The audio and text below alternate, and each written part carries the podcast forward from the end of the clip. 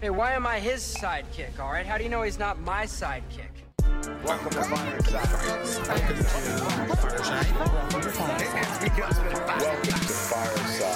First off, welcome to Fireside. When we talking comic books the entire time. Ain't going nowhere, so dry your eyes. Already lasted longer than Firefly. Stay tuned, Mitch's got the creepiest news. From books to TV, the movie reviews. Plus the next toy, baby, here we get choose. Even the superhero fight club, we usually lose. So pop in those earbuds, turn up those speakers. Feel Mammals Power, Earth 2 with features. And either listen by weekly or you can binge us. We got it all, baby. Are there ninjas? So relax and lie back as we start another issue of Fireside Chats. Comic facts and wise cracks. Welcome to the show. This is Fireside Chats. Hello. Welcome to another issue of Fireside Chats. I'm your host, Benty, and with me as always are my wonderful sidekicks. First, Mr. Mosko. Can I kick it? Yes, you can. Yes, you can. Yes, you can. And then there's Features. Hello, Internet. And to sing one more time, Baby Huey. What's going on? Oh, I love it. What's going on? What's going on? Was it? I didn't think he was going to do it. I threw you off. What's going on? And I'm glad that Features stuck with the original plan because you threw me off so much that I didn't sing or nothing. I just didn't even try. All right. Welcome to this show that's 2 weeks old. Yeah, no. So let's just get one thing out of the way. Anytime you see Fireside Classic episodes before, not even before. Anytime you see that, if you see classic in the name, that means something messed up. That means we had a problem somewhere and we had no choice but to pull from the back catalog. So we had a phenomenal interview with somebody I'm not going to tell you because it was very exciting and maybe we'll get a chance to do it again. Fingers crossed. But we had a great interview that did not record properly. So I hope you enjoyed the Robins beating us. They beat us that one, right? Didn't the Robins win? The Robins won. We always lose. It's true. According to Minty, we always lose. We've won a few. We do always lose. We've maybe won once. Thanos was shockingly easy. Do you remember that one? Oh, yeah. Thanos was the weirdest because it was shot. Like, we thought it was going to be a whole long episode, and then all of a sudden, like 15 minutes in, we were like, all right, now what? Thanos was shockingly easy. Go back and listen to that one if you don't know. But we've got a lot of news and things to talk about. There is plenty of stuff has happened. Plus, this week, plenty of things will happen. So, with that being said, let's go through our topics. What are we talking about today, boys? Mr. Huey, why don't you start us off? What are you bringing to the table? I got Batman joined Disney. What? Are you asking us a question? He went super clickbait. He was like, damn right I did. What is the clickiest bait way I can do this? How do I bring up the dynamic duo in a clickbaity way? All right, what else you got? Well, we have... Go ahead. He's got another one. He's got another one. I came with two, Mosko. Yeah, well, we had dead air. Come on. Touche. Well played. And since I'm on the show, I got some Power Ranger news. There you go. That's about right. That feels like I just put a Snuggie on. Uh-huh. I'm having my favorite tea. That just feels right. All right, Mosko, what are you talking about? You know what else feels right? Uh-oh. She-Hulk. Oh, no. We'll talk about that a little bit. But Oh, buddy. All right, Features, what do you got for us? I actually want to talk about the Daredevil on Disney Plus and something that's coming from the depths to the MCU. Ooh. Well played. The Daredevil on Disney Plus was a good one. That threw me off for a second, and I even knew what your topic was, and it still confused me. All right, and then with Obi-Wan coming out on Friday, I got some Star Wars stuff I want to talk about. So we have to be prepared for Obi-Wan. This is the most exciting show on Disney Plus in a long time for me. Even with all the Marvel stuff, I've been more into the Star Wars stuff recently, so I'm super, super stoked for Friday. I guess Star Trek will finally lose its number one rating. Star Trek, I still hear great things about that show. I'm excited for Thursdays now because of Star Trek. I want to like Star Trek. I really do. Like I really wanted to like Doctor Who. And I really like David Tennant, but past that, I couldn't do it. Star Trek feels the same way. Like I started watching Next Generation, and I just feel like I just couldn't get into it. Just didn't do it for me. That's okay. It's fair. I like how he was like. Anyway, All right, well, then tirade over. All right, what do you want to talk about, Huey? Why don't you start with your first topic? All right, so this past Friday, a movie came out on Disney Plus, Rescue Rangers. And I will be completely honest, when the poster for this movie hit, I ripped it to shreds. I told Maurer, I'm not watching it. This looks stupid. It did look stupid. Like, I didn't do it ruined my childhood thing, but I was kind of getting there. We're still talking in past tense. It does look stupid. It still to this day looks stupid, but all right, continue. So wait, really quick, you guys didn't feel any nostalgia around it? Well, we didn't even talk about what we think about it yet, buddy. We just talked about the poster. Relax, let us get into it. We'll get into the meat and potatoes. All right? Little foreplay before we get into this, all right? Let the previews roll before the actual movie starts, buddy. Just chill for a sec. All right, Baby Huey, keep going. Calm down. So the trailer came out. I'm like, all right, let me check this out. So I did watch it this past weekend, and I want to say I was wrong. I was pleasantly surprised, and it was a lot better than I really thought it was going to be. It had no right being that good. Correct. No right at all. It's like 21 Jump Street. It's very much like 21 Jump Street. Yes. And I want to give a round of applause to the Disney legal team, because the amount of cameos they threw into this movie. Thank you, Mosko.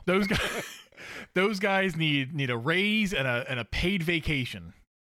Like my little tease, Batman was in the movie. No joke. What? He legitimately was in the movie. E.T. was Batman. Batman. Yep. Batman. No, it was Batman don't versus.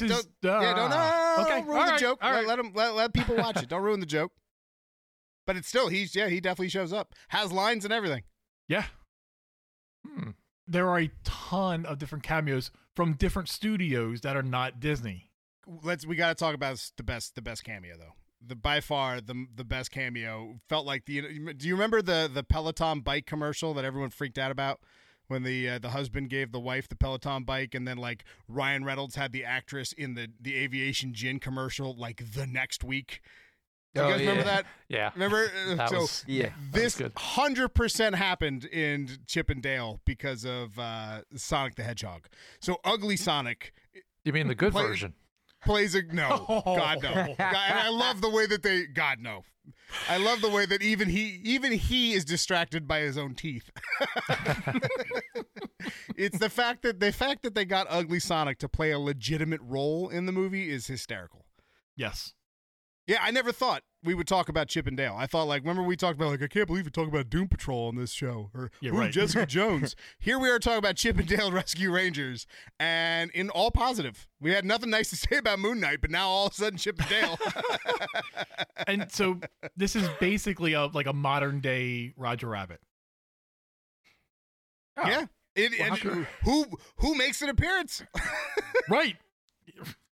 Yeah, the cameo city, bro. The amount of cameos in this thing. Is Darkwing Duck in it as well? Oh, can't even tell you. Don't even do it to him. I have to watch the movie. Don't say it. I'll just watch it. Don't even worry. What are you doing, Mosko? Mosko just got real excited. He's looking down at his phone. He's got a little gem ready to go. Kung Fu Panda? Yes, Kung Fu Panda does. Yeah, Kung Fu Panda does. There's a Transformer in it. Blaster from the Transformers is in it. Voltron. Voltron. What? Basically, man. Any character you grew up with is probably in the movie. But I think that was a good call, Baby Huey. It very much is a modern Roger Rabbit just because of the aesthetics, like the cartoons living in the real world. And even the Muppets have a whole area. All different types of animation exist in the world. Right, and that's the only difference between Roger Rabbit and this is in Roger Rabbit, it was the Toons lived in their own Toon world. This is the Toons work next to humans. They had Main Street. Oh, yeah. Yes. They had Main Street, which feels very much like Roger Rabbit. Yes. Look, if I paid to see this movie in theaters, I probably wouldn't be saying as many nice things. I'm not going to lie. Probably wouldn't be as nice to this movie as I am. But the fact that I watched it on Disney Plus right before this show, I had a lot of fun. I thoroughly enjoyed it. I dozed off. I'm not going to lie. Dozed off a little bit because it's a little long-winded somewhat in the middle there. But yes, second act, I would agree. But other than that, it's the nostalgia. The amount of nostalgia strings it pulls, and it knows it. It is very self-aware of how bad and how horrible the movie should be. Is it on the same level as Ready Player One when it comes to all the nostalgia, dopamine hits, and all that? Ready Player One had everything in it. When Iron Giant popped out, they can't beat that. You can't beat Iron Giant showing up. Vin Diesel. Unless, was Gigantor in Chip and Dale? No. Okay. Well, was Alvin can't beat Iron and Giant. His buddies in there? Yes, actually. Yeah. Yes, actually, they were. Wonder Woman makes an appearance. What? G-Force? Are they in it? If you have like 90 minutes to kill, go watch it. Yeah, you'll enjoy it way more than you think you would. Right. And even if you're not enjoying the movie itself, it's fun just watching all the different cameos pop up. So, all right. This is going to make the show. Because I have to bring it up. I just put a staple through my foot somehow. What? I don't know. Hold on, give me a second. Talk amongst yourselves while I figure it out if I'm bleeding. Is that like a fourth wall kind of? I'll hold it up to the camera. That was just in my. Yeah, that's wow. That's just a staple. And I tried to pull it out, and it wasn't coming. It really hooked in there. But no blood. All right, we're good. So we can't get injured when we're doing this. This is good. This is real life. I hurt my feet while sitting down. Only you. All right, so yes, Chip and Dale, Baby Huey. What would you give it? Give it a 1 out of 10. Would you give it one nut or two? Acorns on a scale of 1 to 10. On a scale of 1 to 10, I would give it like a 7.5. I think I'd give it an 8. I'd give it a solid 8. Because I enjoyed the movie. I also really liked John Mulaney. And I loved Andy Samberg as Chip and Dale. They were great. How was Eric Bana? Who did Eric Bana play? Monterey Jack. Oh, yeah. Oh. That was Eric Bana? That was great. He was wonderful. Yeah. Yeah, Monterey Jack was great. Oh, yeah. Wow. I didn't know. You know who else he played? The Hulk. Who? We'll save that segue for later. Oh, I got you because we're going to talk She-Hulk and how bad that looked, just like Eric Bana. But yeah, no, we'll get into that. We'll definitely get into that. Baby Huey, what else? Let's get your Power Rangers out of the way. What's going on with the Rangers? All right, so over the weekend, we got some news that they are introducing a brand new Ranger, the Death Ranger. Cool name. Death Ranger. The costume looks freaking awesome. He looks creepy. He definitely, if you wanted to turn a Power Ranger character into a horror character, they pulled it off. You know what he kind of looks like? He kind of looks like he's got Bloodsport's mask from Suicide Squad. You're absolutely right, because it's got the teeth in the where your mouth would be. Yeah. That actually, it's the best. I've heard people say Ghost Rider because of the mouth, but yeah, that's a really good one. Yeah, that's what I'm here. That's what I do. So right now in the comics, there's two different comics. You got Power Rangers and Mighty Morphin. Mighty Morphin comic is dealing with the Mighty Morphin Power Rangers. The Power Ranger, right? The White Ranger, Tommy, all that. Power Rangers is dealing with the Omega Rangers. Now, back when we were growing up, do you guys remember when Austin St. John, who's also in the news right now for other things, Fraudman, yeah, Fraudman. Look, I thought I would be mad about that. Like, I thought I was going to not make that joke. But then I remembered when he tried to get me kicked off the set from the second season of Power Rangers, and I don't feel bad. Yeah. I don't feel bad at all. Red Ranger. And then he left the show like weeks later, probably. So. Yeah, maybe he did. Maybe he did. He was pissed. That's for sure. It's all your fault. I'll take it. I'll take it. Throw that blame at me. So in real life, we all know that Austin St. John, they were having pay issues, and they got fired, or they walked off the show. So they wrote the characters out of the show. So the Omega Rangers is actually Jason, Zach, and Trini. What happened to them after they left being Power Rangers? They went into the gold has something to do with the Gold Ranger. No, or Jason. No. Jason, so they went. I don't know. Gold Ranger, right? That's the only time I remember him coming back. Yeah, he was the Gold Ranger. So in the comics, they wrote this in that they became the Omega Rangers in space. Okay. So what we're now finding out is these Omega powers are millions of years old, and they've been passed down. So these aren't the, you know, Jason, Zack, and Trini aren't the original Rangers to have the powers.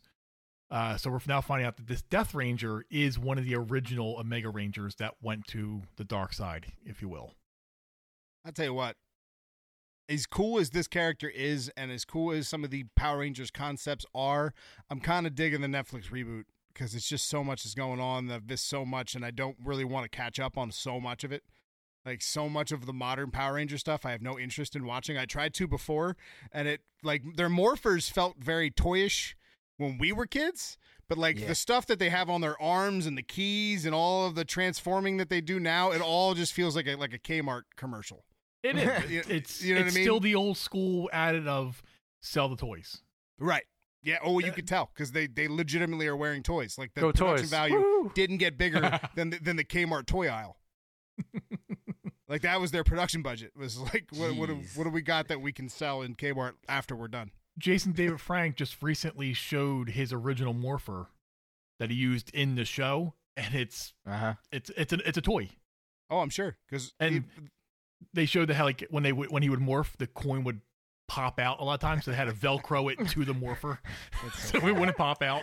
I'm surprised they had premature morphers. I could have swore with the budget that show had, it was literally one morpher that they all had to share and just change the coin.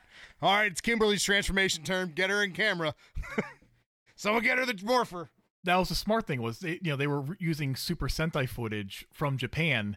So they also imported all the Super Sentai suits and morphers and stuff. So cheap. Come on, Netflix. I would put money on it that Huey has forgotten more about the Power Rangers than I've ever even known. I think that's accurate. I think that's true for everybody on the show combined. I'll tell you what, though, the story with what's his face here, the Red Ranger guy, that's interesting. But yeah, I guess we won't get into that. Well, I feel like you can't just say that and not bring it up. You can't go, this interesting thing happened. Anyway, let's move on to a different story. Well, briefly, he's being accused of helping steal millions of dollars from the government's Paycheck Protection Program Pandemic Relief Fund. Oh, so him and 17 others. 20 years, I think, is what he's facing up to. Yeah, and that's so snaky too, man. Like I was making jokes. Yep, before, 20 years in prison he's up against. Yeah. Well, here's hoping that's not true. But if it is, they were charged. Woo. Yeah. But yeah, so getting back to the Death Ranger. Yeah, Death Rangers. Yes. Death Ranger. We're just finding out that it's an original Omega Ranger, so he's millions of years old, most likely. And then just over the weekend, also they announced that he is non-binary. I feel like that's just one of the outlets deciding to write that he's non-binary because, death. Because he technically is, because he's deaf. You know what I mean? Like that more to me feels like they just really wanted to write the article. Like his alien race is non-binary. Sure, and I get that, but it doesn't feel like it's pertinent. Like it's like saying the Black Flash or like the Death Racer is non-binary. Yeah, okay. It's like people going like it's like Dementors are non-binary. Okay, I mean maybe sure, why not? I don't Jonathan Kent's boyfriend becoming a superhero and having a costume and stuff, I think is a more interesting story for LGBTQ news than a non-binary Death Ranger. Cause he's deaf. I mean, the Grim Reaper. I mean, we'd have to assume his gender to play this game, but I guess we could assume male. I mean, I don't know. To me, that just felt like they were just trying to write the article. Yeah, they pull one of my moves. Sure. Definitely. Sure. No. All right. Yeah. So I'm cool. I'm definitely up for a shakeup. I'm definitely cool with a shakeup. I think Power Rangers need a reboot more than any other franchise at this point. The only thing with that reboot, with the Netflix reboot, we just still don't know is it going to be live action, animated. Hopefully all of the above. Give me a full Give me what Star Wars is doing with Power Rangers. Oh, I agree. Let me get books and comics and video games and that all connect and branch. Give me the whole nine yards. Different production quality. Netflix wants to make. I think they want to have Power Rangers be that centerpiece that we've talked about. They've been looking for a while. They've been Power Rangers has been streaming on there since they were sending DVDs to people. But like Power Rangers has been a huge show for Netflix since before they had huge shows. But the funny part is last year Netflix got Power Rangers got removed off of Netflix. Really? All the seasons got removed last year, and then like 4 months later is when this whole deal came through with this. They're gonna do the new series and this and that. It was just weird. So it's a smart move for Netflix. I mean, every you need that franchise. Yeah, every Friday on YouTube. Hasbro is uploading the next season, so they're like halfway through the series right now. So every Friday they upload a new season. All right, well that was Baby Huey's Power Rangers corner. It's always good to catch up with the Morphin Grid. But let's hop over to Features. Features, talk to me about what's going on with the Devil of Hell's Kitchen now in bright and shiny Disney Plus streets. No longer. Well, it's been long rumored that we wanted to see Daredevil pop up on Disney Plus ever since they were taken off of Netflix, right? And showed up in Spider-Man. Yes. Showed up in Spider-Man. Like this is his first time in the MCU. And it's not. And that's the thing. Before, a lot of questions surrounded by probably where was, is Charlie Cox going to be Daredevil in the MCU? That was later confirmed by Kevin Feige himself. And then he shows up in No Way Home. So, yeah, now we know we have Charlie Cox as Matt Murdock / Daredevil. Do we know this? We saw Spider-Man No Way Home. we were all there. We were in the theater together. You were with me. What's the news, Features? You were with me. Hey, we all need a little recap. It's okay. The news is that Daredevil is looking. They're looking to actually bring Daredevil back to these MCU streets on Disney Plus. What we're not 100% certain of is if it's going to pick up where it left off, or it's going to be some type of soft reboot. You downplayed the news.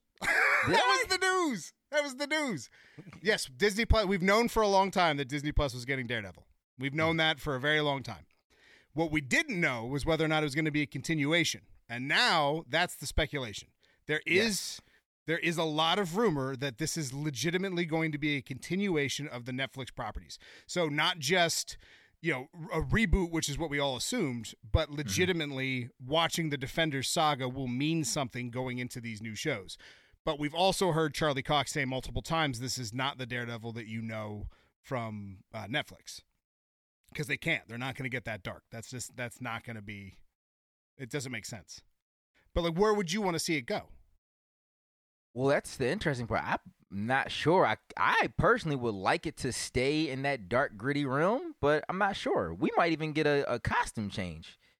So, who knows? Mm. Oh, we'll definitely get a costume change. I mean, think about it. We'll get a costume change. Just for toys' sake, we'll get a costume change. Oh, probably not at first. The all-red suit or the actual armor suit that nobody likes? I think we'll get an all-red suit with the actual DD on it. You'll probably get all three. Wow. Yeah. No joke. You probably will, because it's more toys to sell. That's so true. It's a TV show, so he'll probably get a new suit every season. A la like you think Arrow and Flash. Yes, 100%. You don't think Mosko? Mosko's making faces over there, not talking into the microphone and joining the conversation like a podcast host should do. What do you got to say, Mosko? Stop smiling over there. You don't want to hear what I have to say. That's why. I do want to hear what you have to say. No, you don't. Me out. No, let's go. Bring it. What do you got to say, Mosko? Let's go. He's going to call. Look, Mosko's going to call people for dead air. I'm going to call smiles and chuckles on a camera, on an audio podcast. I'm going to 100% do it. Here's my thought process on the majority of our stories. What can I say that is the complete opposite of everything everyone else is saying? That's where I start, and then it goes to my opinion. But my opinion on this is I would prefer wipe the slate clean. Let's start from where No Way Home leaves off. Everything that happened in the Netflix universe is not part of anything moving forward. They don't refer to any part of that story. It's, you know, Daredevil has been around, but what happened in the Netflix realm does not apply to the MCU. That's what I would like to see. Why do you want to see that? Because you can't carry over the personality traits and everything that occurred in that production. You just can't do that in the MCU. It's not going to happen. It's like bringing the same John Bernthal Punisher over. You can't do it. It's just not going to happen. Well, let me counter that. With the iteration of Kingpin that we got from Hawkeye, which is still, you know, big, violent, probably even more so. I think we can still get somewhat close to the same thing we got from Netflix.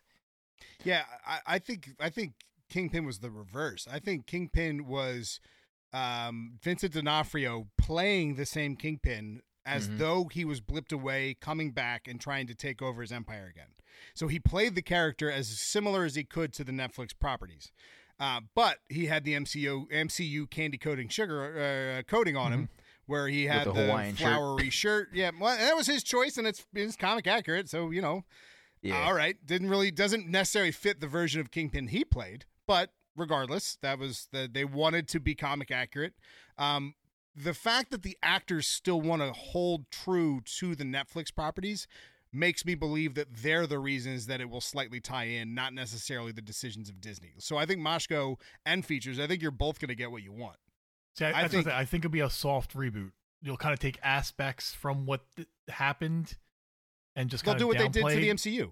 They'll do exactly what they did to the MCU. What if it leaves off from the movie? What movie? Daredevil. The Daredevil movie? Yeah. Wow. No. I think you'll see that version of the outfit. Suit. 100%. 100%. But they'll say, like, just like they said, like the guy with the hammer or the big green guy. Like that's how they tied in. That's how they tied the Netflix shows to the MCU. I think the MCU will now do the same exact thing for the Netflix shows. They'll say like the Diamondback guy. They'll just throw little. They'll just go. Remember the Iron Fist dude that no one liked. Yeah, that's the thing when everybody's talking about continuity and there's, you know, the one camp that says all the Netflix stuff is canon within the MCU, and, you know, the other camp says it's not. There's no reference in. Let me make sure I get this right. There's no reference in the MCU of anything happening on the Netflix shows. Correct. The other way is they talk about the event in Daredevil. Daredevil call it the event. No, that's Daredevil. No, the MCU. Kingpin, reverse it, Menti. The MCU does not refer to anything that happened in the Netflix properties. That's true. That's true. Right. So I look at that and I'm going, okay, well, none of it's canon. Like if the MCU is. But that they tried to do that same thing. I mean, honestly, until WandaVision, that was true for every Marvel show. Right. Anything that's ever happened, Agents of Shield. Because it was a show. Right. Yeah. I still don't consider any of that part of it. And I know I'm in the minority on that. Wow. You definitely, because the company was like, no, don't listen to him. Well, to add a little bit more into it, there are also rumors that Charlie Cox may be showing up in She-Hulk, Attorney at Law. Mm-hmm. And there's also rumors that him and Vincent D'Onofrio as Kingpin may show up in the Echo spinoff. Of course. Yeah, right. There was rumor that Echo was going to essentially be Daredevil season 4. Mm. Daredevil season 5, I guess, because there was 4 seasons on Netflix. So Echo would actually be season 5, and then season 6 would be the reboot, so to speak, of Daredevil. They might throw them into Echo and push the boundaries to see what they can and can't do with them, or what people like and don't like with Daredevil being in the MCU, and they'll take that feedback and then make season 4. I'll tell you this, though. We said forever on this show that has anyone noticed that the Netflix actors are being real quiet all of a sudden? Save Daredevil kind of goes away, except for what's the chick who has the board game show who played in Daredevil, who played the main Van Wall, Rebecca something. Jessica, no. She was on the True Blood. HBO, yeah. She was the Deborah Van Wall. Deborah Ann Wall. Ann Wall. Yes. Not Van Wall. Ann Wall. She's the only one who is still kind of vocal, but you notice that the rest of them all shut up. And then here we go. Daredevil's back in the MCU. Daredevil's in the MCU all of a sudden. Yeah. I'm just saying, we have not heard from Kristen Ritter in a long time. We have not heard. We have not heard from Michael Coulter, right? Yep. Right. We haven't heard from him. He has said nothing about Luke Cage for a long time, and we're never going to hear from Iron Fist again. So that's the end of that. But those three, we haven't heard from anything, and there's always been rumor that they might show up in other shows. So or burn. The only thing about She-Hulk I'm excited for is potentially Kristen Ritter. Anyway, let's going from the depth into the MCU. You said the depth. Right? From the depths to the MCU, we have just another She-Hulk. We have some leaked footage of Namor, and I don't say footage, more like a concept art. Concept art of what he might look like. But it was about as clear as Bigfoot photos. Yeah, definitely not clear. But what is clear about that photo is that he is not in Speedos. He does have on looks to be some deep sea boxer briefs instead, which are still green. Deep sea boxer briefs. I don't know what it is about sea. About just covering a little bit more of your thighs, but it's just something about Namor walking around in a Speedo under the sea. It's just something about a dude walking around in a Speedo in the MCU that it just feels like it doesn't fit aesthetically. So I'm glad that he's got shorts on. They could be skimpy. They could be Harley Quinn shorts. That's fine. Put these tiny whities on. No, it can't be. But also, to add, there's a little bit of addition to that. Because if you were a fan of Namor before, you know that his costume just consisted of those green Speedos. Now, he looks more like a kind of Mayan Aztec garb a little bit. He has like this big neck ring thing going around. Like a giant shoulders. Necklace. He's got like Mr. T gold on. Yeah. And he's got gold fool. Pity the fool who go to Wakanda. Because Namor and Wakanda, never mind. I get it. He's gonna have a whale of a time. Oh wow. Earth? No. Not. If anybody doesn't get that joke, that's because Aquaman beat Namor with a whale. Beat him with a whale. Oh, let me say this again. Beat him with a whale. Whales are mammals, so he can't even. That whale did it on his own. That was a tag team move. That whale wasn't even commanded to do it. He said, "You know what? Screw this. First mutant my ass." Confirmation that Aquaman cheated. So, will he be the first mutant though? Ooh, even good question. Yeah, that's a good question. I mean, Namor in the comics is the first recorded mutant in also, MCU. Here's some fun Namor fun facts. Uh-huh. First superhero to fly with his little booty feet.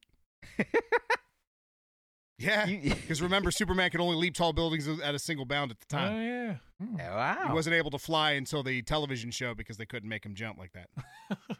So he was the first actual flying superhero with his stupid feety wings. Is that like when they first saw like sharks flying out of the water? That was like a really interesting thing because they didn't know the species actually did that. But what? Sure. Sure. But also something else interesting to go along with that concept art is I have a tweet that Minty forwarded to me from a person called the account is called @UpToTask. Apparently the crew that worked on Wakanda Forever got they got clothes and articles of clothing surrounding around the movie and they have this kind of like Aztec Mayan looking language on it going down each. What was his name? Like Tala something or other. Talib Kweli. Tepeyalto something. I don't know how to pronounce that. Samsonite. Yes. Way off. But he's supposed to be this Aztec jaguar god that's on this fitted cap that they've gotten. And I think that's a cool. TEPEYOLLOTL. Gail got it. But yes, Aztec Jaguar God. There you go. Back at it. Yeah, which I think, honestly, if there was a way to kind of pit them against, like, we know Namor is an adversary of Wakanda. If you're going to pit them against each other in some type of way, maybe have opposing god factions that they cater to. Well, yeah. How do you have them dislike each other without Thanos? Right. Like the Black Order is why they hate each other. So Thanos is dead now. How do you make Atlantis and Wakanda hate each other? Like, Infinity was the book that started that, right? Yes. Wasn't it? That was the one where, because Namor sent the Cole Obsidian after, because they thought that's where his son was. Yeah. Remember, they were looking for his son, and even though his son wasn't even there, was it? Nope, right? It wasn't there. Namor just told him, "Oh, he's in Wakanda." Just because he's a dick. Namor. Yeah. I'm not excited for Namor. Yeah, he's definitely, but, you know. Like, you know the arrogance that Aquaman had that kind of made him charming? Oh, no, Namor's not charming. No. Namor's that same arrogance, just not charming. Is it me, or is Namor the longest, like, ongoing joke on the show? Because I remember listening back to, like, I don't know, issue 10, and you guys were still ripping into Namor then. Like, that was... Well, we is a rough way to word that. Maurer and I. Features is the only big Namor fan I've ever met in my life. I don't know. Like, Namor deserves respect because of what he means to the comic book landscape. He is one of those characters. Yeah. But... You, like... I don't like Namor. We're talking like a big whale butt. Like the Fantastic Four. Like I like the Fantastic Four more than I like Namor. But the reason I like the Fantastic Four is the same reason that I tolerate Namor, because of what he does, what he did for comics. He's a wildly important character to Marvel Comics. He's one of the first true Marvel comic characters with a Human Torch. So he is extremely important character to the landscape. By the way, beat out Aquaman by years. Mm-hmm. Yeah. So, I mean, he's, again, very, very important. First mutant, first character to fly, Marvel's main characters, and he's just an asshole. I mean, and he never stopped being an asshole for as long as he's been around. He's been in publication with Marvel more than most characters, and he's been a prick the entire time. Consistency. Yeah. Consistent, yeah. Yeah. Consistency kills. And it's definitely helped kill his franchise. We crapped over Moon Knight forever. Even though Moon Knight, I'm rewatching it now and I'm enjoying it for what it is, and I'm enjoying it more now that I've gotten over the fact that it's not the comics. But what are you going to feel with Namor, Features? Like, how does, like, we kept making fun of Maurer saying that, like, this is his time. I guess it's not making fun of it. It really was his time. But yeah, this is yours. Like, Namor showing up is your time. You know what? I'm excited.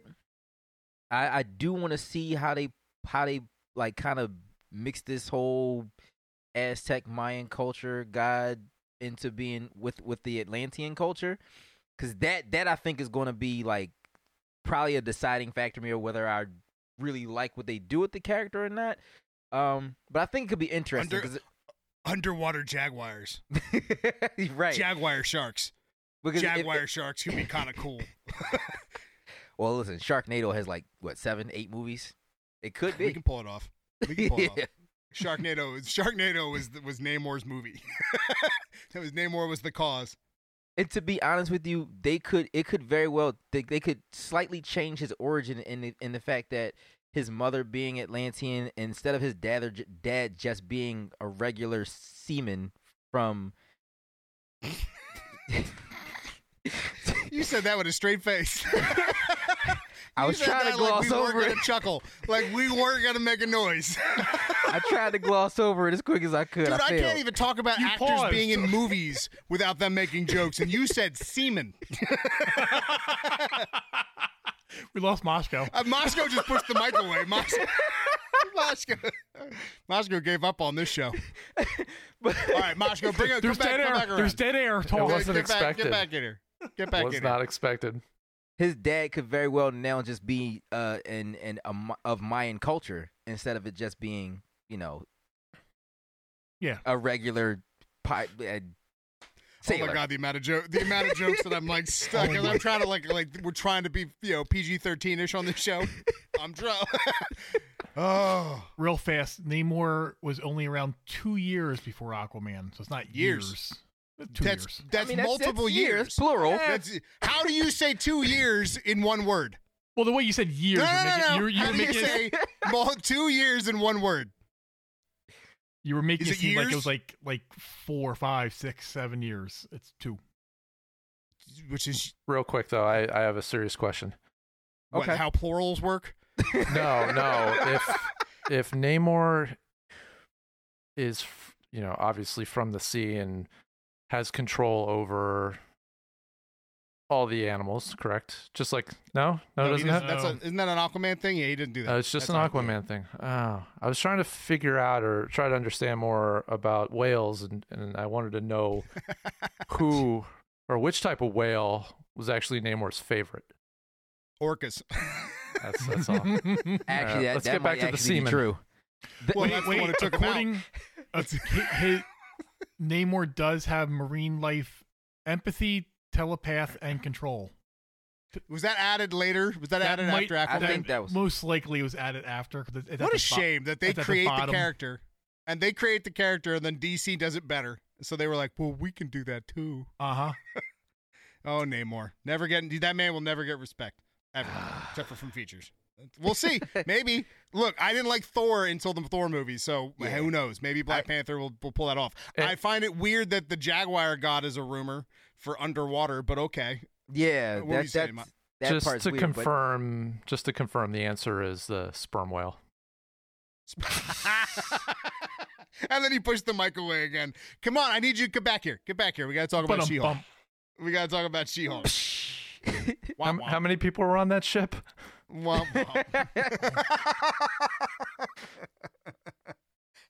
So the two times there were actual segues for She-Hulk, now we don't have one at all. No, I wanted to make sure that the segue happened when you pushed the microphone away. Well, fair enough. So let's. No, I don't want to rip this trailer apart, but we're gonna. Oh, we could rip it apart. That's fine. We're gonna rip this trailer apart because we haven't talked about it. So it's been maybe even 2 weeks since it came out, or was it last week? Either way, it was last week. Either way, we hadn't talked about it. It's over a week. Yeah, we talked a little bit amongst ourselves. There were a lot of puking emojis and things like that in the text chain. They were from you.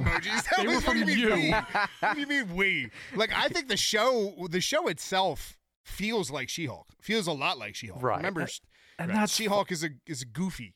Like, it's fine. But the CGI, right? All the complaints is Buzz that. Your girlfriend. Woof. But, I mean, the question is, will they redo it? Will they pull a Sonic on it? Well, that's probably to be fair. That's probably why. Remember, this was the show that they were the most worried about. They've probably been agonizing over this CGI for a long time now. But they But they, you know, they put out Endgame with the Hulk, and quite honestly, I think the Hulk looks terrible in those movies. Oh, he looks way better than she does. The moment you try to alter someone's physical look, but still maintain their character in that look, it just looks goofy. Well, he had the dots. Gray hair. I forget what that's called. Like, no, they had the dot. The mocap suit. Yeah. She looks like her face is being superimposed on that body. I can agree with that. Yeah, like her face just feels like it's floating around. It's not really attached to the big green body that's walking around. Like her picking up the dude, saying like, "Let's get that to go," and carrying the guy to her bed. Like that's She-Hulk in a nutshell. That was funny as hell. Like that's super She-Hulk right there. That's and if she, I hope she breaks the fourth wall. I mean, I hope she's the first character in the MCU to break the fourth wall before Deadpool. Wow, really? She did. She was the first character to break the fourth wall. Hell, she actually, back when they had the pricing guides in comics, she ripped a page open and escaped a complex by running across the page that told you the price of comics. She broke the fourth wall more than the Deadpool is known for it, but she was definitely the originator. And it's for the same reasons. Her book was about to get canceled, so they did whatever they could to keep her interesting to young boys. That's also why, like, the amount of sexist covers that she got, where the writer them, like, remember when She-Hulk used to say on the covers, like, "I'm gonna kill you" to the editors, as she'd barely be wearing clothes. She's like, "This is ridiculous. I can't believe." And they're like, "You're about to get canceled. What do you want us to do?" It's like, then She-Hulk should have failed, but She-Hulk continually proved that her character was interesting enough that she survived everything, and she should not, like. Very similar thing happened to Deadpool. Like, he was about to be canceled, and it was literally a book was by Joe. God, what the hell was his name? Joe Quesada? No. Anyway, he's literally in a waiting room waiting to get canceled, and then goes, "You know what? No," and then leaves the cancellation department room, and that's how the book opens, and that's when Deadpool becomes Deadpool as we know him. I think Joe Kelly. I think is that his name? Anyway, does it? King? No, I'm trying to look it up for you. It's okay. Point being is that the She-Hulk show seems like it's going to be filler and fluff. I don't see it being. I think there'll be a lot of crossovers. It's just going to. It's going to be goofy. It's going to be campy on purpose. It'll be fun, but it won't be anything groundbreaking or special. It's not going to be a WandaVision.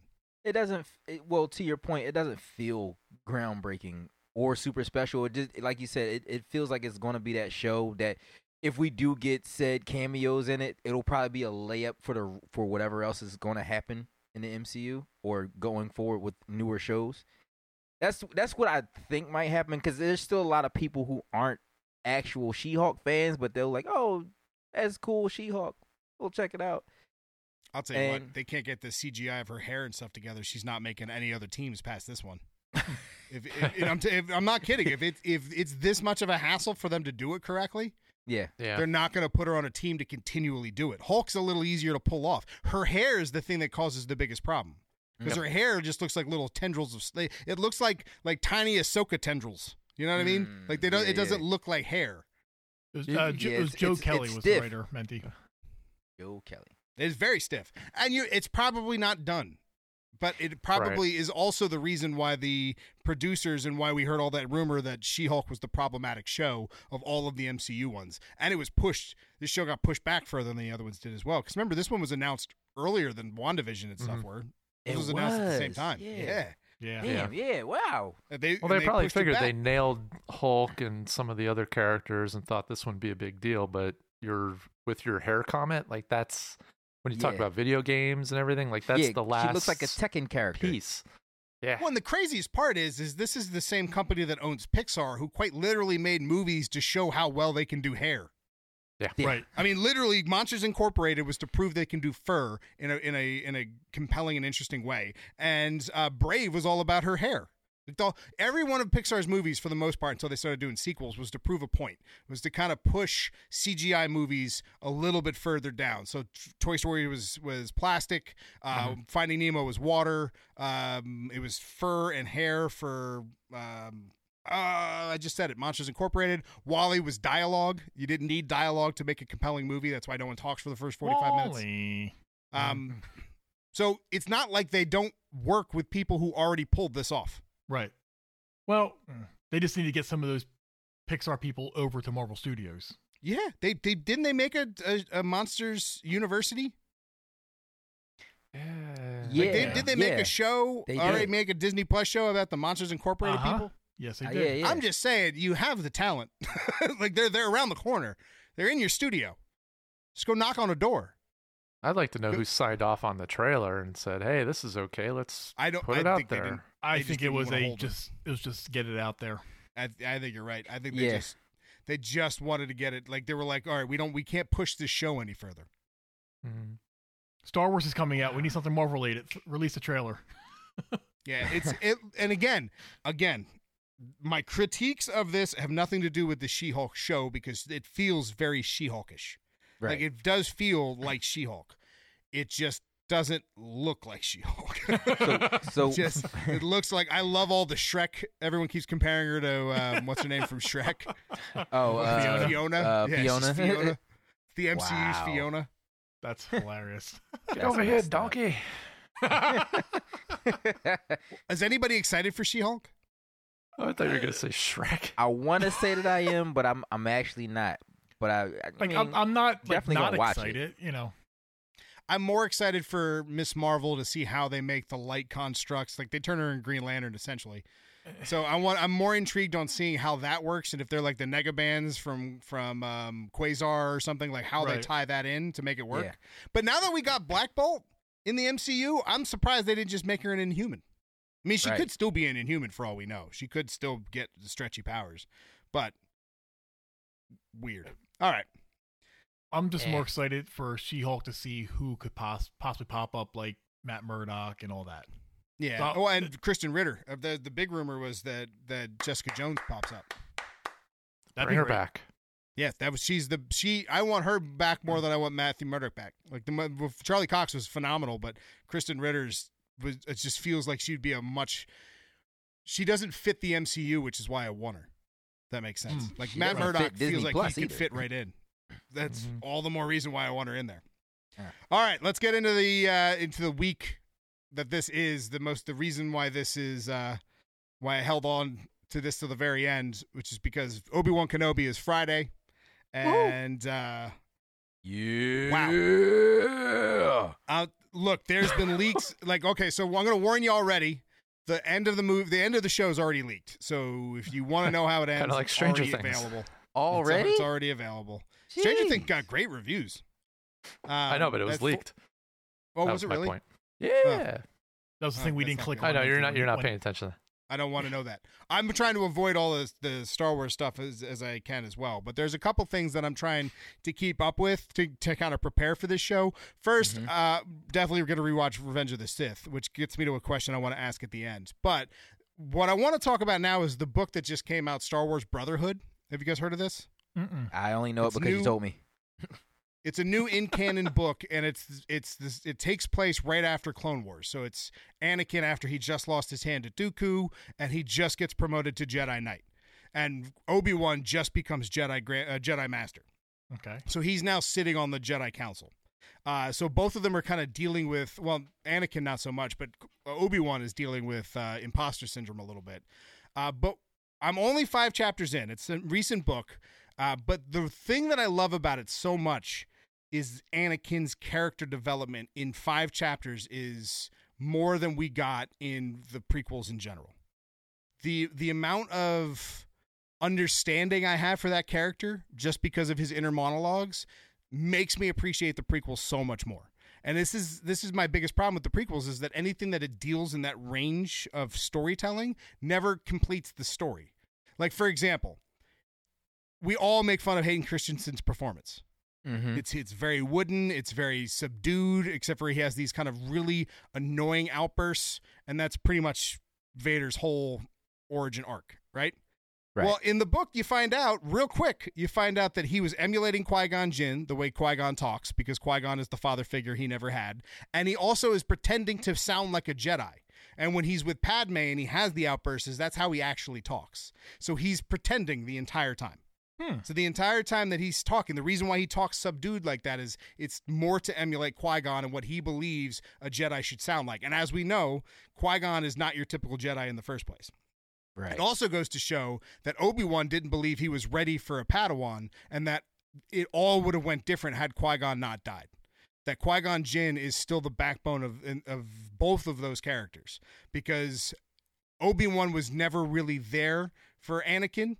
He was more of a brother figure, but he was never really there when Anakin truly needed somebody. Like, after his mom dies, he has visions of his wife dying. He doesn't know how to let go of things. He's very emotional, and he subdues all that so no one can see it except for Mace Windu, who also didn't know that. Mace Windu has a whole problem with Anakin. Had no clue about that. Yeah, Mace Windu is not a fan of Anakin at all. And but they saw that a little bit in the movies. They get more into it. Like, there's like. He doesn't believe. Go ahead.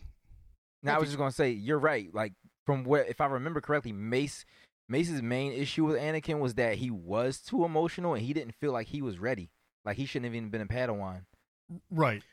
Mace also believed he was the chosen one. Oh, this isn't gone in the books yet. I don't know if the book will even go into that. But Mace's biggest problem with Anakin is that he thought he was the chosen one. And then all of a sudden the Chosen One gets introduced to the council, and he's like, who the hell? Took the black man shine, didn't he? A little bit he did. And then he puts on the Vader suit. And then it gets even worse. Shiny black suit. He really took the black man shine. Oh, wow, that joke went, man. Wow. Derailed. Anyway, good night, everybody. It is worth, the book is worth reading. It just, in five chapters, I'm already smitten with the book. The story of Padme. Yeah.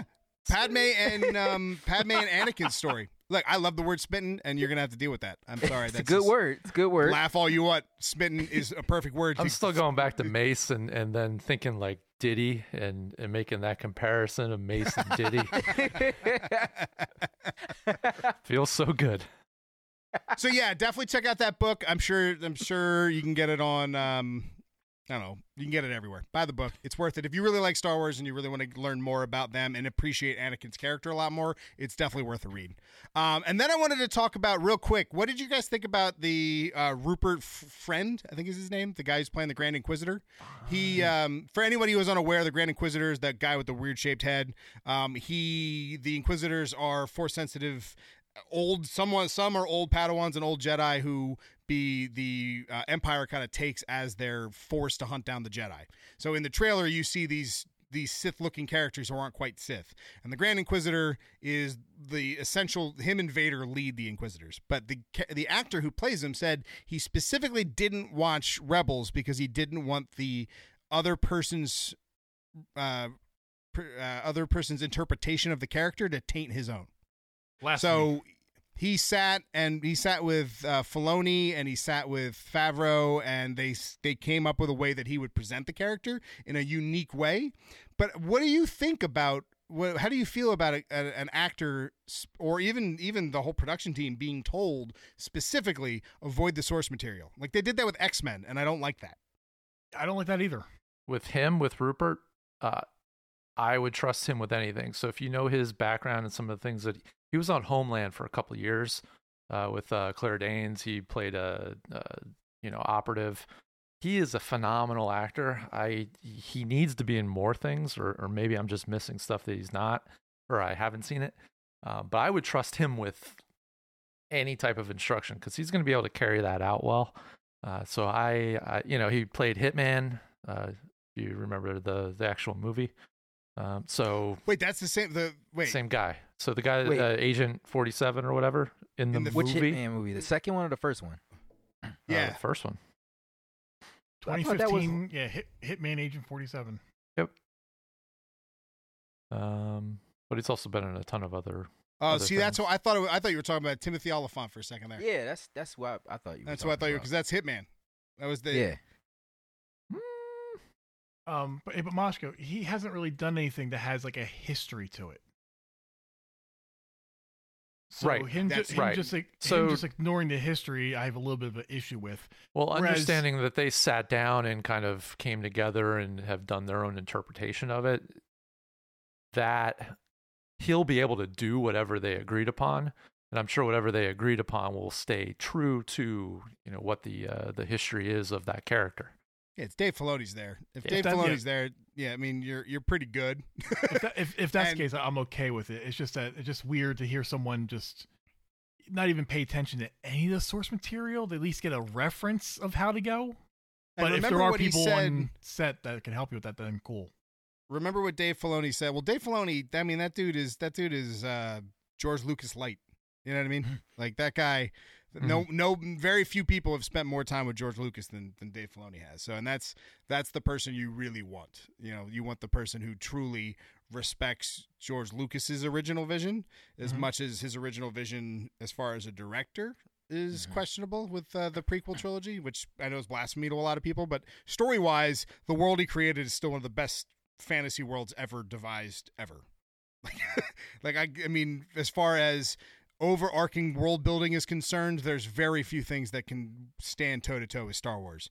But Dave Filoni said that when you looked at Ahsoka and why her tendrils weren't as long as they were in Rebels, or even why Cad Bane's face looked very much more like a shark than it did like a horse, as it did in Clone Wars, is because they were those were cartoon representations of these characters.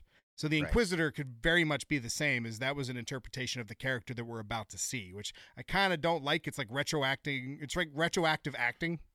Right. You know what I mean? It's a little weird, but they did it with Obi-Wan. You know what I mean? Like Ewan McGregor. Yeah. Ewan McGregor is more Obi-Wan than, I hate to say that, than the original actor? Yeah. Yeah, but why can't I think of his name? Because he's old and dead. Yes, but I've heard so many things about. I'm just blanking.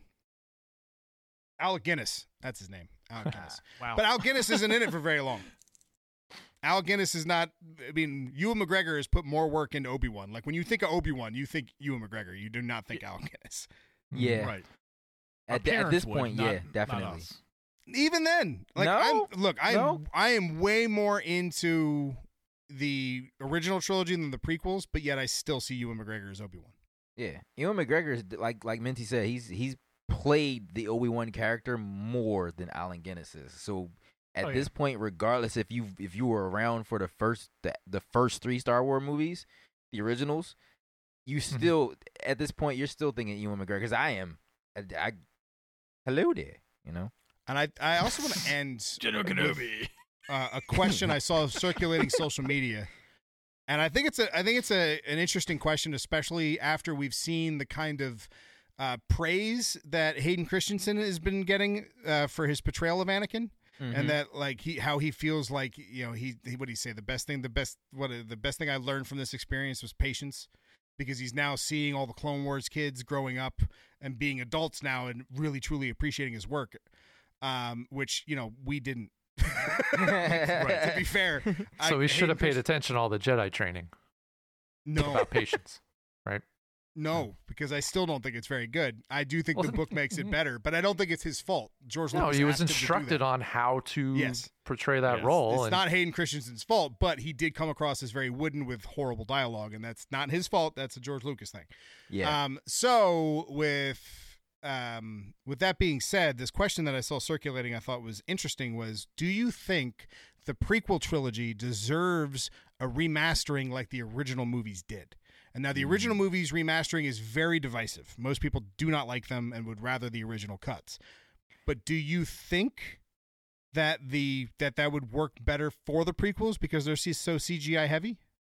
Certain things, like we talked about before we started recording, was Clone Wars. The millions of clone troopers, how they were just copy and pasted. That needs to be redone. So I would say don't remaster the entire movie, but pick and choose a few things here and there just to enhance the old crappy CGI. Well, To add on to that and just counter, I don't think you should remaster the prequels just because they came out with the CGI that was needed. And I think when we remaster older films, we're remastering for a better look. I don't think we need to upgrade the look. Awful. What awful. in the prequels? Awful. And it's not the CGI's fault. It's the actor's fault. And it's not even the actor's fault. It's George Lucas's fault again, because he just put them in a big green room and said, "Run that way and act like things are swinging at you."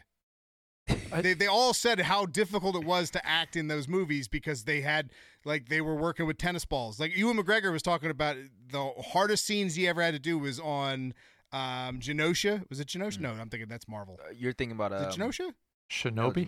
No, where's Camino? That's the place. Yeah. Camino. The Camino planet is where they make the clones. Yeah, yeah. And he's talking to the really tall alien for so much of the movie. He goes, "You know, I was just in a blue screen talking to a blue tennis ball, and I had to make that look realistic somehow."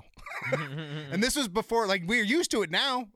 You know, Daenerys Targaryen's talking to dragons that are just like tennis balls. We're used to that now. But back then, he probably walked on set expecting a set and just saw it was a big blue room. And it's like, all right, all of your acting buddies are these blue tennis balls.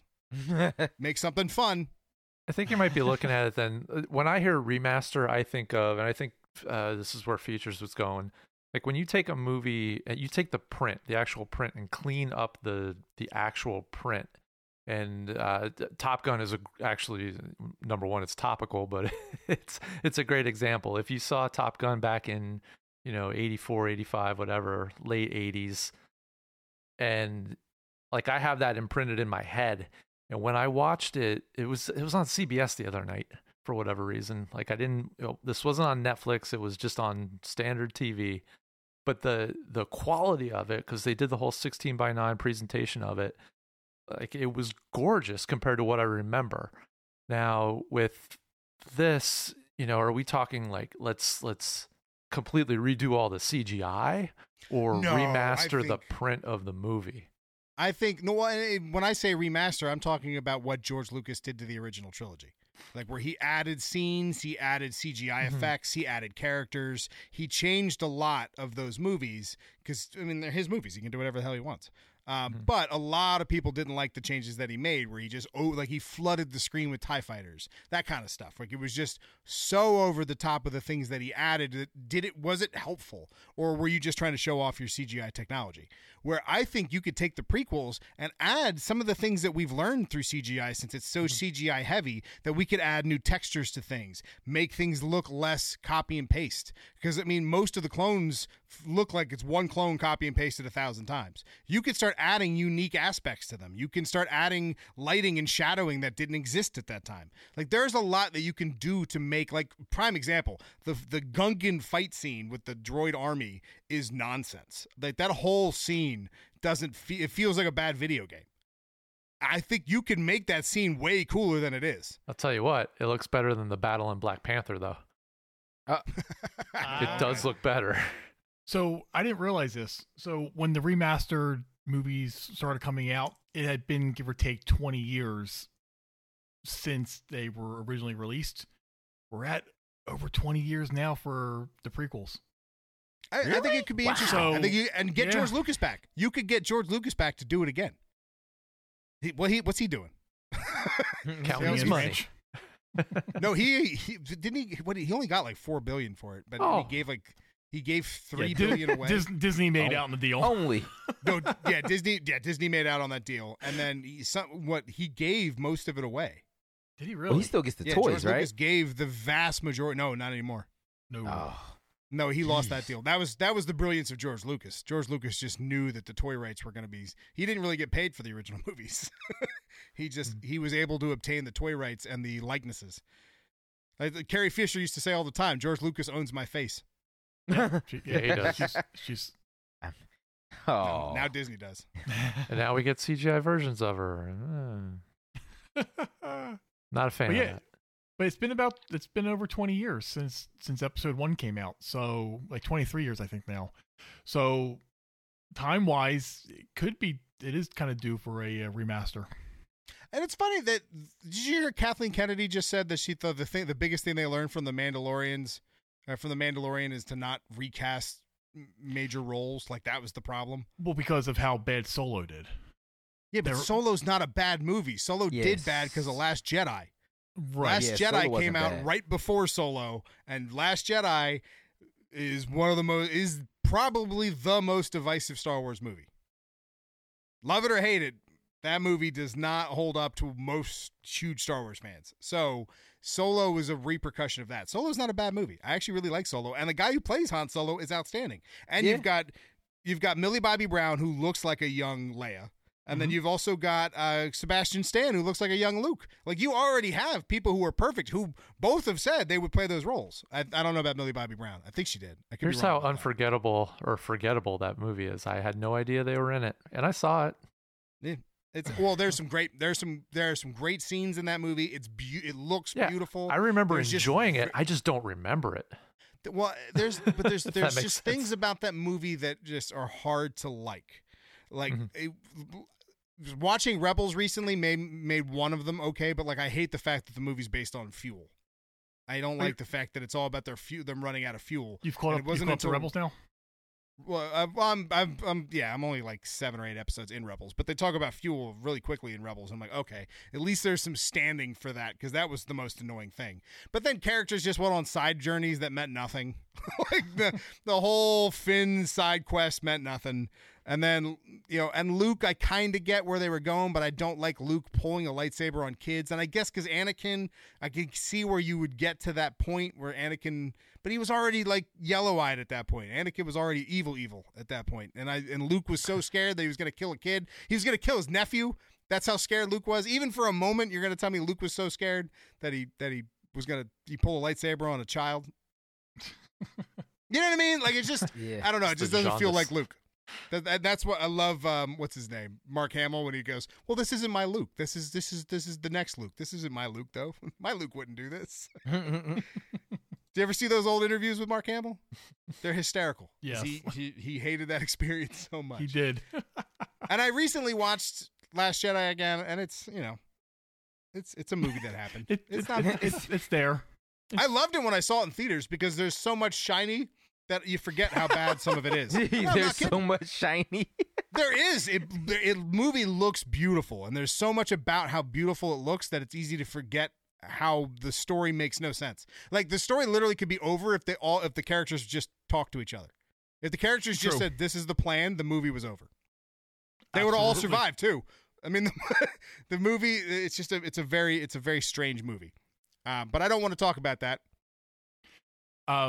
Just remember, with Obi-Wan coming out Friday, we're getting 2 episodes on Friday. Oh, I forgot about that. That's exciting. That's exciting. We get 2 full hours. Oh, and then we're going to wrap up, but before we wrap up, just because I want to get my 2 cents in there about this, Halo's not as bad as everyone makes it out to be. Oh. Everybody hated Halo. Halo's not as bad as everyone makes it out to be. Halo's not great in the beginning. As a big Halo fan, you kind of want it to be about Halo, but they're Green Arrow. They're doing Arrow. They're playing a long con. Yeah, they stretch that out. They don't say Halo until like the second to last episode. So they're really stretched. They're expecting many seasons of this show. So seeing his face, okay, that was weird in the first, but you get used to it. Him losing his virginity is a weird place to take it, but okay. All right, that's where you want to go. But those were the 2 big controversial moments. Past that, it's not a bad show. And when the Covenant are there and they're fighting Master Chief and the other Spartans, it's awesome. So, again, there's enough shiny to make you... I watched the first 2 episodes and was kind of like, so maybe I'll... Now that it's season's done, I'll wrap it. I'll catch up now. So some of the side characters that I could care less about eventually get an episode that make me love them. Okay. So like the girl that they save in the first episode and his buddy that has his arms all messed up, they get a whole arc that at first you're like, why are you still focusing on them? But it comes to a good close where you're like, all right, I like the supporting cast. Oh, all right. Because at first it was like, if Master Chief's not on the screen, why am I watching this show? Why am I watching the Halo supporting cast? But yeah, it's worth checking out. I'm hoping there's going to be a season 2. I don't see why they wouldn't be because it's like Paramount's got what? Star Trek, and that's it. So yeah, they have a lot of Star Trek on there right now, and they're banking on that because what else they got? I mean, they had Jackass. Yeah, I will say this: the new Star Trek show with you talking about like how beautiful things look, the ship flying through space in Star Trek looks gorgeous. Does it? So all right. Last question for you then: if I was going to try and get into Star Trek again, this is the show to do it. I would start here. All right, I'll try it. But on that note, I should do that thing. All right, I'll do that thing. You can find the show. Welcome to Fireside. Everyone, no, I'm already doing the thing. We didn't. Hold on, because I always do this. So this is always that last shot. I don't want to backtrack too much, but Andor. Oh, Andor looks. It's going to be great. Andor's going to be great. How is Andor going to be bad? 13 episodes. This is going to be. 13 really episodes in the first season, and then they already announced the second season is going to be the same amount of episodes. Huh. Wow. That's a norm. 13. That's crazy. I really want to see more crossover from characters in things like Rebels, Clone Wars, and even Solo. I want to see characters that we were introduced in other properties. Well, apparently that's what the show is going to do. That's great. I want to see the Rebels cast in live action. Which I think we're going to get. I really don't like them. I don't like them. I don't like them at all. Even Ezra, I eventually just caved in and watched this Ahsoka cut video that tells me where Ahsoka's story goes, and she's the only part I care about. It's like her. That's it. Her and Anakin, and I don't care about the rest. And Maul. Get rid of the rest of them. With her being in it, they introduced time travel into Star Wars, and they saw that it was stupid. And they haven't touched on it since. So I'm wondering if stupid. It was stupid. Clone Wars is full of nonsense that should never be in the Star Wars universe. It's full of it. But the episodes that are good are great. So just to tie a bow around all this wonderful Star Wars stuff, the Star Wars Celebration will be coming up very soon, if I'm not mistaken. 26th through the 29th in Anaheim. So I'm sure we're going to get some trailers and some cool stuff coming towards us. Yeah, I can't wait for Ahsoka. But like, there's rumor that Cad Bane's in Obi-Wan. See, Ahsoka is going to tie into Rebels, so I know, and I don't want Ezra. It seems like he never gets cool. He just seems like he's obnoxious from beginning. No, to end. he season 2 he starts becoming a little more likable. Really, because when he talks, because they're easily forgettable. Yeah, well, maybe he's learning. He feels like he's always screaming, but at the same time that he's always screaming, his teeth are dragging on a chalkboard. That's how he sounds. Like to a T. Okay. I can't. I don't like them at all. It's like Young Justice season 2. I loved Clone Wars. How do you like? I can't get into Rebels. Freddie Prinze Jr. though. Who's Freddie Prinze Jr. playing? What's his name? His mentor. Oh, the Jedi that's taking care of Ezra. Yeah, I don't care. I don't know. He's a character in the Star Wars mobile game I play on my phone. That's about as interesting as he is. Kanan. Yeah, I don't care. I don't really care about any of them. I think they look like an edgy 2000s like techno group. with a Star Wars theme, you know what I mean? Like the Mandalorian chick with her neon pink and orange, and it's just like you look like you're missing a pair of Jinko jeans. Yeah, or like those parachute pants that everyone was wearing in those colors. Yeah, you know, the coolest thing about Rebels. And I wanted to end this, and yet here we go. The coolest thing about Rebels is the fact that the Chewbacca-esque character, it was the original design for Chewbacca. They figured out a way to take the Chewbacca, or the original Chewbacca, and work him in and make him his own thing. And that's cool. All right, I'll take that. That's cool. Zeb is played by Steve Blum, an amazing voice actor. And I'm sure he does a great job, but I think I'm done on Rebels. I don't think I'm going to watch Rebels. I don't even like the Rebels lightsabers. Like, they changed the design of the lightsabers, and they made the white part on the inside of the saber. Like, I am Mike Tyson. I became Tyson real quick. But they made it real thin. Like, the thin lightsaber. They got the thin lightsaber. You know? Well, and Ezra gets a cool one where it's actually a blaster and a lightsaber all in one. Okay. You know, but what do we know about Jedis and blasters? That's why he's different. Oh, so. But if all the other Jedi would look at him and go, all right. What would Obi-Wan say to a Jedi with a blaster? Do that thing. Are you serious? What did he say? What did he say when he killed? What's the big robot dude? I can't think of his name. Oh, Grievous. Kenobi. Grievous, yeah. When he kills General Grievous with the blaster, so primitive. Oh yeah, or primitive. There you go. Was it primitive? So you got primitive rebels. Great. All right, Andor's going to be great. Acolytes, excited for that. The rhythm. Excited for all of Star Wars, but Rebels could just stop. I'm fine with that too. Yeah. I'm gonna do that thing. Can I do that thing now? Do it. Right, wait, hold on. One more thing. Oh my God, Mosko, you good with this? Can I put down the iPad? Can I be done? Yeah, go ahead. All right, you can find the show Welcome to Fireside everywhere online. He sounded so disappointed. You can find the show Welcome to Fireside everywhere online. So disappointed. You thin lightsaber.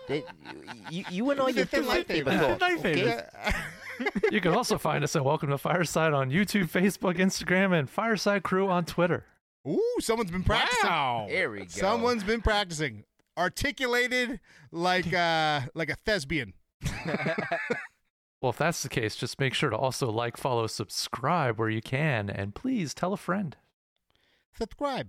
With the semi-fiddle. Oh, God. The squad. You're canceled now for I'm Huey. Goodbye. I'm out. For speech impediments? You mean for Mike Tyson? That's what it is. Right, but what I'm saying is Mike Tyson, we've seen what he does to people on planes. Like, yeah, when the passenger's an asshat. Right, but that's my point. So I'm Team Tyson all day. Tyson showed up and said, look, he one time said to Jamie Foxx, you can do the joke as long as it's funny.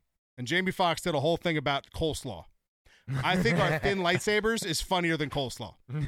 I think he'd be okay with it. I think old stoner Mike Tyson would dig that joke. So I'm not taking it back at all. You don't have to. That's fine. Yeah, unless he comes forward and says, I didn't like what you said there. Then, you know. And then I will do a retraction quickly. You will be in traction. That's all of you. All right, deuces. Peace. Excelsior.